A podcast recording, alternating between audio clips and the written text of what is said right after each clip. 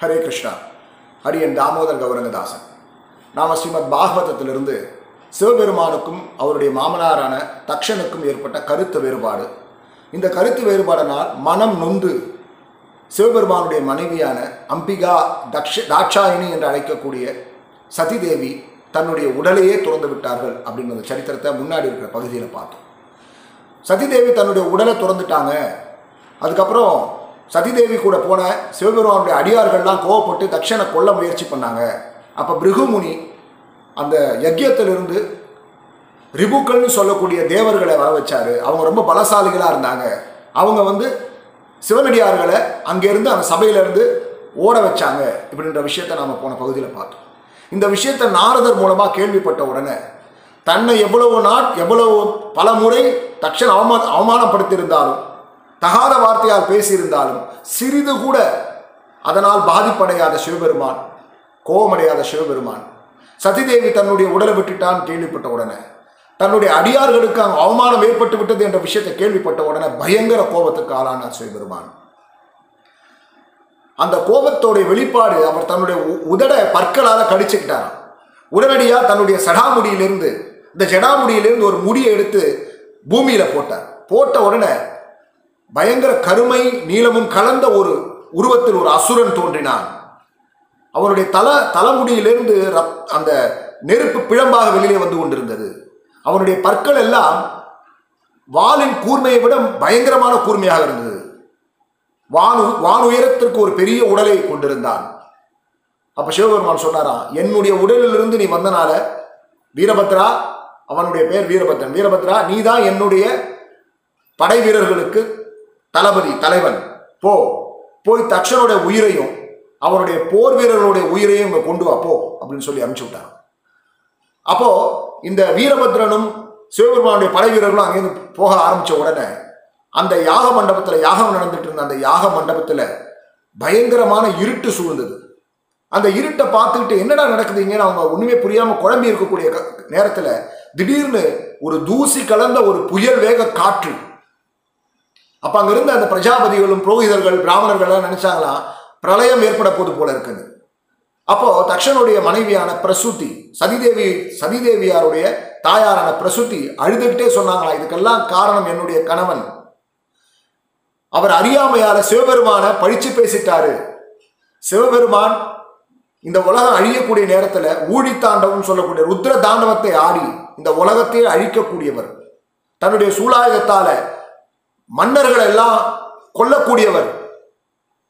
அவர் ஆடக்கூடிய அந்த நா- அந்த நர்தனத்தை நர்தனத்தினால கடல்ல இருந்து அந்த நீர் பொங்கி ஆறு மாதிரி ஆகி இந்த பிரபஞ்சம் முழுசையும் முழுசையும் அடிச்சு அழிக்கப் போகிறது. அப்பேற்பட்ட ஒரு சக்தி வாய்ந்த சிவபெருமான் கிட்ட என்னுடைய கணவன் அபச்சாரப்பட்டுட்டாரு. என்னுடைய மகள் சதிதேவி தன்னுடைய தன்னுடைய சகோதரிகள் கண் முன்னாலேயே இந்த உடம்பை எரிச்சிட்டா. இதெல்லாம் இந்த மாதிரி ஒரு அவ அபசவனங்கள் நடக்கிறதுக்கு அமங்கலம் நடக்கிறதுக்கு காரணம் அதுதான் அப்படின்னு சொன்ன உடனே அந்த வீரபத்ரனான அசுரன் சிவபெருமானுடைய போர் வீரர்களோட உள்ள நுழைஞ்சு அந்த யாக மண்டபத்தை துவம்சம் பண்ண யாராலையும் ஒன்றுமே பண்ண முடியல. தக்ஷனாலெல்லாம் ஒன்றுமே பண்ண முடியல. அங்கே இருக்கக்கூடிய மண்டபங்கள் எல்லாத்தையும் அடித்து நொறுக்கி எவ் அந்த யாகத்தெல்லாம் எந்த அளவுக்கு மோசம் பண்ண முடியுமோ அவ்வளவு மோசம் பண்ணி பிருகுமுனியோடைய அந்த தாடியையும் மீசையும் வீரபத்ரன் பிச்சு எடுத்தான். பிச்சு தூக்கி போட்டான். அதுக்கப்புறம் பகன்னு சொல்லக்கூடிய இன்னொரு தேவனுடைய கண்களை பிடிக்க வெளியில போட்டான். அதுக்கப்புறம் பூஷன்னு சொல்லக்கூடிய ஒரு தேவன் சிவபெருமானை நிந்திச்சப்போ அவன் சிரிச்சான். அதனால அந்த ப- நீ அந்த பல்ல காமிச்சேன்னு அந்த பற்களை பிடுங்கி வெளியில போட்டான். கடைசியா தக்ஷனை பிடிச்சி தக்ஷனுடைய கழுத்தை தன்னுடைய வாளால வெட்ட போகும்போது அந்த தன்னுடைய அந்த ஆயுதத்தால தக்ஷனுடைய கழுத்தை வெட்ட முடியல. அந்த தோலை கூட எடுக்க முடியல. அப்போ அந்த யாக குண்ட யாக குண்டத்தை பார்த்தா அந்த யாக குண்டத்துல மிருகங்களை பலி கொடுக்கறதுக்காக ஒரு மரத்தாலான ஒரு ஆயுதம் ஒரு வாள் அங்கே இருந்தது. மிருகங்களை பலி கொடுக்கறதா? இது என்ன இது? இவங்க எல்லாரும் பிராமணர்களாச்சே நமக்கு தோணும். ஆனால் அந்த மிருகங்களை பலி கொடுக்கறதுனா என்ன அப்படின்னா அந்த காலத்தில் பிராமணர்கள் சுத்தமாக இருந்ததுனால அவங்களுடைய அந்த தூய்மையை பரிசோதிக்கிறதுக்கும் அவங்களுடைய சொல்லக்கூடிய அந்த வேத மந்திரங்களுடைய பலன் சரியா இருக்கான்னு சோதிக்கிறதுக்காக இந்த மாதிரி வயசான வயது முதிர்ந்த சாகக்கூடிய நிலையில் இருக்கக்கூடிய ஒரு பிராணி விலங்கை கொண்டு வந்து அதை யாகத்தில் பலி கொடுப்பார்கள். அப்போ உடனடியாக அந்த ஆத்மாவுக்கு இன்னொரு சரீரம் கிடைக்க வேண்டும். நல்ல ஒரு உயர்ந்த சரீரம். அது ஒரு தாழ்ந்து விலங்காக இருக்கக்கூடிய அடுத்த ஒரு நிலையில் இருக்கக்கூடிய ஒரு சரீரம் கிடைக்க வேண்டும். அப்படி அந்த சரீரம் கிடைச்சாதான் அந்த பிராமணன் தூய்மையானவன். அவன் சொல்லக்கூடிய மந்திரம் பழிக்கக்கூடிய மந்திரமாக இருக்கும். இப்படி ஒரு பிராமணனுக்கான ஒரு ஒரு டெஸ்ட்னு சொல்லுவாங்க இல்லையா? அது நடக்கக்கூடிய சூழ்நிலை அது. ஸோ அதற்காக அந்த மாதிரி இந்த காலத்தில் இருக்கிற மாதிரி பலி கொடுத்து எல்லாரும் வெட்டி தின்ற மாதிரி அந்த மாதிரி விஷயங்கள் அல்ல. அப்போ அந்த வாழை கொண்டு வந்து தக்ஷனுடைய கழுத்தை வெட்டின உடனே தக்ஷனுடைய கழுத்து துண்டாகி அந்த யாகம் குண்டா இருக்கு இல்லைங்களா நெருப்பு அதில் போய் விழுந்துருச்சு எரிஞ்சு போச்சு. சிவபெருமானுடைய அடியவர்கள் எல்லாரும் தான் வெற்றி கண்டதாக சந்தோஷத்தில் குதித்தார்கள். அங்கிருந்த பிரஜாபதிகளும் பிராமணர்களும் ஐயோகோன்னு அழுதார்கள். இது முடிஞ்சதுக்கு அப்புறம் வெட் அங்க இருக்கக்கூடிய எல்லாத்தையும் துவம்சம் பண்ணி அந்த தேவர்கள் எல்லாருடைய அந்த உறுப்புகள் எல்லாம் வெட்டிட்டு சிவபெருமானுடைய படை கைலாயத்துக்கு வந்து சேர்ந்தது. இந்த தேவர்களும் பிரகஸ்பதிகளும் பிரஜாபதிகளும் இவங்க எல்லாரும் பிரம்மாவை தேடி போனாங்க. பெருமானே இப்படி ஒரு பயங்கரமான அசம்பாவிதம் நடந்துச்சு யஜ்யத்தில் அப்படின்னாரு. இப்போ பிரம்மா சொன்னார் நீங்கள் சிவபெருமானை ஒதுக்கிட்டு சிவபெருமான சிவபெருமான்கிட்ட அபச்சாரப்பட்டு அந்த யாகத்தில் நன்மையை கிடைக்கும் என்று நினைக்கிறீங்க? அது நிச்சயமாக உங்களுக்கு கிடைக்காது. சிவபெருமானுக்கு கொடுக்கக்கூடிய அந்த ஆவிர்வாகத்தை ஒதுக்கிட்டு நீங்கள் எடுக்கணும்னு நினச்சிங்கன்னா நிச்சயமாக உங்களுக்கு நிம்மதியே இருக்காது சந்தோஷமே இருக்காது. நீங்கள் பண்ணது மிகப்பெரிய தவறு. அவருடைய திருவடியில் நீங்கள் மிகப்பெரிய அபச்சாரத்தை பட்டுட்டீங்க. பிரம்மா நான் பிரம்மா இந்திரன் இந்த மாதிரி தேவர்கள் கூட சிவபெருமானுடைய சக்தி என்னன்னே தெரியாது. அந்த அளவுக்கு அவருடைய சக்தி வாய்ந்தவர். என்ன தைரியம்னா நீங்கள் வந்து அவர்கிட்ட அபச்சாரப்படுவீங்க அவரை நீங்கள் நிந்திப்பீங்க. இதுக்கு ஒரே வழி அவர்கிட்ட மன்னிப்பு கேட்கறது தான் அவருடைய திருவடியில நீங்கள் சரணாகதி அடையிறது தான்.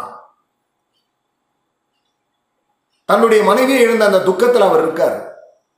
இப்போ இந்த நேரத்தில் நீங்கள் அவர்கிட்ட போயிட்டு இன்னொன்று நீங்கள் நிந்திச்ச வேதனையும் அவருக்குள்ளே இருக்குது நீங்கள் அவர்கிட்ட போய் மன்னிப்பு கேட்டு சரணாகதி அடைஞ்சிங்கன்னா நிச்சயமாக அவர் மன்னிப்பாருன்னு சொன்ன உடனே எல்லாரும் அங்கிருந்து கைலாய மலைக்கு புறப்பட்டாங்க. அந்த கைலாய மலைக்கு போனோன்னு அந்த கைலாய மலையில் இருக்கக்கூடிய அழகு அந்த ரம்யம் அவ்வளவு அழகு வாய்ந்ததாக இருந்தது அந்த கைலாய மலை. இப்படி அந்த அந்த கைலாய மலைக்கு போகிற வழியில் இருக்கக்கூடிய எல்லா இடங்களையும் ரசித்து பார்த்துக்கிட்டு போனவங்க ஒரு பெரிய ஆல ஆலமரத்தை பார்த்தாங்க. அந்த ஆலமரத்தில் எக்கச்சக்கமான கிளிகள் இருந்தது பறவைகள் இருந்தது பட்சிகள் இருந்தது. ஆனால் எதுவுமே சத்தமே கொடுக்காம அமைதியாக இருந்துச்சு. ஏன்னா அந்த ஆலமரத்துக்கு கீழே தான் சிவபெருமான் உட்காந்துட்டு இருந்தார். சிவபெருமானுக்கு முன்னாடி நாரதமுனி இருந்தார். பிரம்மாவுடைய நான்கு குமாரர்கள் சனத்குமாரர்கள் இருந்தார்கள். இன்னும் பல ரிஷிகள் முனிகள் இருந்தார்கள். சிவபெருமான் தன்னுடைய இடது காலை எடுத்து வலது வலது தொடையில் வைத்துக் கொண்டிருந்தார். தன்னுடைய இடது கையை தனது இடது க தொடையின் மீது வைத்திருந்தார். ஒரு இப்படிப்பட்ட ஒரு யோகமுத்திரையோடு அவர் இருந்தார். ஒரு விவாதத்தில் இருக்கக்கூடிய யோகமுத்திரையோடு இருந்தார். அப்போ பிரம்மா இந்த தேவர்கள்லாம் வந்து அவ அவருக்கு முன்னாடி எல்லாரும் சாஷ்டாங்கமா நமஸ்காரம் பண்ணாங்க. சிவபெருமான் அவங்கள பார்த்தோன்னே எல்லாரும் ஸ்துதி பண்ணாங்க. பிருகுமுனியிலேருந்து ஸ்துதி பண்ணாங்க. நாங்கள் மிகப்பெரிய தப்பு பண்ணிட்டு மன்னிச்சிருங்கன்னு. அப்போ சிவபெருமான் பிரம்மாவை பார்த்தார். பிரம்மாவை பார்த்த உடனே எழுந்து பிரம்மாவுக்கு நமஸ்காரம் பண்ணி தன்னுடைய சிரத்தை அவருடைய பாதத்தில் வச்சு நமஸ்காரம் பண்ணார். இதுதான் பிரம்மா சிவன் விஷ்ணு இவங்க எல்லாரும் அவரவர்கள் பரஸ்பரம் ஒருத்தருக்கு ஒருத்தர் அவ்வளவு மதிப்பும் மரியாதையும் கொடுத்து கொண்டிருக்கிறார்கள். அப்ப பிரம்மா சிவபெருமான ஸ்துதி பண்ணார். எப்படி ஸ்துதி பண்ணார்னா பகவான் நாராயணருக்கு என்ன ஸ்துதியை பண்ணுவாரோ அந்த ஸ்துதியை பண்ணார். நீங்க தான் பரமாத்மான்னார். ஸோ நீங்க வந்து எவ்வளவோ உயர்ந்தவர். இந்த தாண்டவர்கள்லாம் வந்து அவங்க செய்யக்கூடிய அந்த தவறுனால தண்டனையை காலமே கொடுக்க போகுது அவங்களுக்கு. அந்த தண்டனையை அவங்க அனுபவிக்க போறாங்க. நீங்க எதுக்கு இந்த மாதிரி ஒரு தண்டனையை கொடுக்க கொடுக்க வேண்டும்? அதனால இந்த யஜ்யத்திலிருந்து வரக்கூடிய பலன்களே நீங்க தான். அந்த பலன்களே நீங்கள் போது அதில் ஒரு பங்கு உங்களுக்கு கொடுக்காம யாராலும் இருக்க முடியும். அதனால் தயவு செஞ்சு உங்களுடைய பங்கை நீங்கள் அந்த அவிர்வாகத்தை ஏற்றுக்கிட்டு அந்த யஜ்யத்தை பூரணம் பூரணமாக நீங்கள் பண்ணி கொடுக்கணும் அப்படின்னு பிரம்மா அவர்கிட்ட வேண்டுதலை வச்சார். எல்லா தேவர்களும் வேண்டுதலை வச்சாங்க. அப்புறமும் சொன்னாங்க தயவு செஞ்சு தக்ஷனுடைய உயிரை மறுபடியும் கொண்டு வாங்க. ஏன்னா அவர் பிரஜா பிரஜாபதிக்கு தலைவன் அவர். அவர் மூலமாக தான் நிறைய யாகங்கள் நடக்க வேண்டியிருக்கு. அவருடைய உயிரை மறுபடியும் கொண்டு வாங்க. மகனுடைய கண்களை திருப்பி கொடுங்கள். இப்படி ஒவ்வொருத்தரங்க யாருக்கெல்லாம் என்ன இந்த தேவர்கள்லாம் தன் உறுப்புகளை இழந்தார்கள் இதெல்லாம் கொடுங்கன்னு சொன்னோன்னே சிவபெருமான் சொன்னாரா?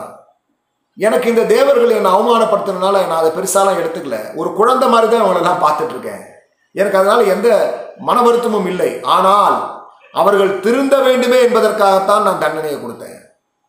சொல்லிட்டு பிருகு அவர் சொன்னாரா தக்ஷனுடைய தலை அந்த யஜ்யத்தில் எரிஞ்சு போச்சு. அதனால் மறுபடியும் அது வர்றதுக்கு வாய்ப்பு இல்லை அதனால அந்த யாகத்துக்கு நீங்க பலி கொடுக்க ஒரு ஆடை கொண்டு வாங்க. அந்த ஆட்டோடைய தலையை வெட்டும்போது அந்த ஆட்டோடைய தலையனா தக்ஷனுக்கு பொருத்தி தக்ஷன் உயிரோட கொண்டு வந்துடலாம். அந்த ஆட்டுக்கு இருக்கக்கூடிய அந்த தாடியை பிருகுவுக்கு ஒட்டி வச்சிடலாம். பகன் தன்னுடைய கண்களை எழுந்தான் அல்லவா? இன்னொரு தேவனுடைய ஒரு பெயரை சொல்லி அந்த தேவன் மூலமாக இனி பகன் காட்சிகளை காண்பான். அவிர்வாகத்தில் இருக்கக்கூடிய அந்த அவிர்வாகத்தை காண்பான். பூஷனுடைய பற்கள் போயிடுச்சு இல்லையா? அந்த பூஷன் தன்னுடைய சிஷ்யர்கள் மூலமாக இனி உணவை உண்பான் அப்படின்னு எல்லாம் சொல்றாங்க அதே மாதிரி இந்த தேவர்கள் எல்லாம் வந்து அவங்களுக்கு அந்த உடம்புல ஏற்பட்ட காயங்கள்லாம் சரியா போயிடும். அப்படின்னு சொன்ன உடனே பிருகுமுனி கையை கூப்பி தயவு செஞ்சு வாங்க அந்த யாகத்தை ஆரம்பிக்கிறோம் வாங்கன்னு சொல்லி அவரை வரவேற்றினார். வரவேற்று அங்கே கூட்டிட்டு போனார். கூட்டிட்டு போய் அந்த யாகம் சிறப்பாக நடைபெற்று கொண்டிருந்தது. அப்போ அதே மாதிரி அவர் சொன்ன அவர் சிவபெருமான் என்னெல்லாம் இன்ஸ்ட்ரக்ஷன்ஸ் கொடுத்தாரோ என்னெல்லாம் உபதேசங்கள் சொன்னாரோ கட்டளை விட்டாரோ அதே பிரகாரம் அந்த யாகம் நடந்து கொண்டிருந்தது. அப்போ நடந்து கொண்டிருக்கக்கூடிய சமயத்தில் அந்த பலி கொடுக்கப்பட்ட ஒரு ஆடு இருக்குல்லவா அந்த ஆட்டினுடைய தலையை எடுத்து அங்கே தலையில்லாமல் முண்டமாக கிடந்த அந்த தக்ஷனுடைய உடம்புல வச்ச உடனே சட்டுன்னு அந்த ஆடோட தலை உடம்புல ஒட்டின உடனே தக்ஷன் கண்மூழிச்சு எழுந்தார். தூங்கிட்டு இருக்க ஒருத்தர் எப்படி எழுந்துப்பார் அந்த மாதிரி எழுந்தார். எழுந்தோடனே சிவபெருமானை பார்த்தார். சிவபெருமானை பார்த்த உடனே வெக்கப்பட்டார் நாணப்பட்டார். உடனே அவரை அவரை வந்து போடணும்னு தோணுச்சு. ஆனாலும் தன்னுடைய மகளுடைய நினைவு அவருக்கு வந்தது. நான் காரணமாக என்னுடைய மகள் என்னுடைய உயிரை விட்டு விட்டாலே அப்படின்னு சொல்லி ரொம்ப வருத்தப்பட்டார் அழுதார். அப்புறம் ஒரு வகையாக தன்னுடைய மனசை தேத்திக்கிட்டு சிவபெருமானை பார்த்து சிவபெருமானை புகழ்ந்து பேசினார். தன்னுடைய அறியாமையை அவர்கிட்ட மன்னிப்பு கேட்டார். மன்னிப்பு கேட்டோன்னு சிவபெருமானும் அவரை மன்னிச்சார். மன்னிச்சோன்னே இப்போ தக்ஷனுடைய தலைமையில் அந்த யாகம் ஆரம்பமாகப்பட்டது. யஜுர்வேதத்தை நல்ல ஒரு மனநிலையில சமாதி நிலையில ஒரு உன்னதமான மனநிலையை தக்ஷன் அடைஞ்சதுக்கு அப்புறம் அவர் சுத்தமான நெய்ய சுத்தமான மனோநிலையில யாகத்துல யஜுர்வேகத்தை சொல்லி அர்ப்பணிச்ச உடனே உள்ள இருந்து பரமபுருஷ பகவான் நாராயணர் தோன்றினார். நாராயணர் தன்னுடைய கருடன் கருடன் மேல உட்கார்ந்துட்டு உள்ளே இருந்து வந்தார். அவர் உள்ளே இருந்து வந்த உடனே அவர் அவர் உடம்புல இருந்து வந்த அந்த ஒளி அங்கிருந்த எல்லா தேவர்கள் ஒளியும் மங்க வச்சு விட்டு மங்க வைத்து விட்டது. நான்கு கைகளோடும் கைகளோடு வரக்கூடிய அந்த நாராயணர் இந்த தடவை எட்டு கைகளோடு வந்தார். சங்கு சக்கரம் கதை தாமரையை தவிர அந்த மற்ற நான்கு கைகளில் வால் வாள் வேல் போன்ற அம்பு போன்ற ஆயுதங்களையும் ஏந்தி கொண்டிருந்தார். அதாவது தன்னுடைய பக்தர்களுக்கு பிரச்சனை வரும்போது எப்படி பகவான் அந்த அந்த ஆயுதங்களோடு வந்து காப்பாற்றுகிறான்ற மாதிரி அந்த எட்டு கைகளோடு அஷ்ட கைகளோடு அவர் அந்த யாகத்திலிருந்து மேலே வந்தார். அவரோட அந்த முதல்ல அந்த ஒளியில் யாருக்கும் அந்த கண்கள் பூர்ணமாக தெரியல. அப்புறம் அந்த ஒளி கொஞ்சமும் அப்படியே அவர் ஒரு மாதிரி பகவான் தெரிய ஆரம்பிச்சோன்ன பிரம்மா முதல் கொண்டு சிவபெருமான் முதல் கொண்டு இருக்கக்கூடிய எல்லா தேவர்களும் அவருடைய காலில் சாஷ்டாங்கமாக நமஸ்காரம் செய்தார்கள். ஒவ்வொருவரும் ஸ்ரீமன் நாராயணரை போற்றி புகழ்ந்தார்கள். பிருகுமுனிவர்கள் எல்லாரும் போற்றி புகழ்ந்தார்கள். சிவபெருமான் சொன்னார் அவர்கிட்ட பகவானே நான் எப்பவுமே என்னுடைய ஹிரதயத்தில் உங்களை நிலையா வச்சுட்டேன். உங்களையே மனசில் தியானம் பண்ணிட்டு இருக்க எனக்கு யாராவது என்னை பற்றி தூசிச்சாலும் சரி யாராவது என்னை அவமானப்படுத்தினாலும் சரி அதை நான் கண்டுகொள்வதே கிடையாது. அவங்க மேலே மாறாங்க நான் கருணையை தான் கொடுக்குறேன். எப்படி நீங்கள் எல்லா ஜீவராசி மேலேயும் கருணையை கொடுக்குறீங்களோ அப்படிதான் நான் இருக்கேன் அப்படின்னு சொன்ன உடனே பகவான் நாராயணர். தக்ஷனை கூப்பிட்டு பேசினாரா? இந்த உலகத்தில் இருக்கக்கூடிய இந்த உலகம் தோன்றியதற்கு இந்த பிரபஞ்சம் தோன்றியதற்கு மூல காரணம் நானும் சிவபெருமானும் பிரம்மாவும் தான் நானே பரமாத்மாவாக எல்லா ஜீவராசின் ஹதயத்திலும் இருக்கிறேன். இருப்பினும் பிரம்மம் என்ற நிலையில் நானும் பிரம்மனும் சிவபெருமானும் ஒன்றுதான். நான் இந்த மூல முழுமுதற் கடவுளாக ஆதி மூலமாக இருக்கிறேன். நான் தான் ஆதி மூலம். இருப்பினும் இந்த உலகத்தை படைத்து காத்து அழிப்பதற்காக பல்வேறு பெயர்களுடன் பல்வேறு புருஷர்களாக பல்வேறு பிரதிநிதிகளாக விஸ்தரித்திருக்கிறேன். ஸோ அப்போ என்ன சொல்ல வரார் இவர்கள் எல்லாம் என்னுடைய பிரதிநிதி. எனக்கு அவங்களுக்கு வித்தியாசம் இல்லைன்னு சொல்ல யார் ஒருவன்? அறிவு குறைந்த ஒருவன் தான் சிவபெருமானையும் பிரம்மாவையும் சுதந்திரமானவர்கள் என்றும் என்னிருந்து என்னிலிருந்து வேறுபட்டவர்கள் என்றும் நினைப்பான். ஆனால் அறிவுள்ளவன் இந்த உடலில் இருந்து இந்த உறுப்புகளை எப்படி பிரிக்க முடியாதோ அந்த மாதிரி என்னுடைய பக்தன் என்றுமே எல்லா ஜீவராசிக்குள்ளும் என்னை காண்கிறான். சர்வ வியாபியாக என்னை காண்கிறான். என்னை என்று எந்த பொருளையும் அவன் காண்பதில்லை. அப்படிப்பட்டவனே உயர்ந்த கதியை அடைகிறான். பரமன் பரம நிம்மதியை அடைகிறான். எல்லோருக்குள்ளும் பரபிரம்மனை எவன் ஒருவன் காண்கின்றானோ அவனே அமைதியை அடைகிறான். அப்படின்னு தான் விஷ்ணுவாக விஸ்தரித்திருந்தாலும் விஷ்ணுவிற்கும் மகாவிஷ்ணுவிற்கும் பிரம்மாவிற்கும் சிவபெருமானுக்கும் எந்த வேறுபாடும் இல்லை. எல்லோரையும் ஒரே மாதிரி பார்க்கணும் தக்ஷனுக்கு பகவான் நாராயணர் அறிவுரை சொன்னார். அதுக்கப்புறமா தக்ஷனுக்கு அந்த யஜ்யத்தை செய்யறதுக்கான தகுதியும் கொடுத்தார். யஜ்ய மூர்த்தினாலே பகவான் விஷ்ணு. அந்த யஜ்ய மூர்த்தி உள்ளேந்து வந்தோன்னே அந்த யாகத்தில் இதுவரைக்கும் நடந்த எல்லா விதமான ம- அமங்கலங்களும் சென்று மங்களமாக மாறிவிட்டது. பரிபூர்ணமாக அந்த யஜ்யம் நடந்தது. சிவபெருமான் பிரம்மா நாராயணர் தலைமையில் அந்த தக்ஷன் அற்புதமான ஒரு யாகத்தை செய்தார். மேலும் இது இதன் மூலமாக பல மங்களங்களை அவர் பெற்றார்னு சரித்திரம் சொல்லுது. இப்போ சதிதேவி தன்னுடைய உடலை எரிச்சிட்டாங்க இல்லையா? அவங்க பிற்காலத்தில் ஹிமய இமாலய மலையுடைய ராஜாவான ராஜாவுடைய மனைவி அந்த ம மனைவியுடைய கர்ப்ப குழந்தையாக பார்வதி தாயார் அவதரித்தாள். அதே பார்வதி தாயார் பவானின்னு அவங்களுக்கு பேர். சிவபெருமான க மன க மனைவியா கணவனை அடைஞ்சதுனால.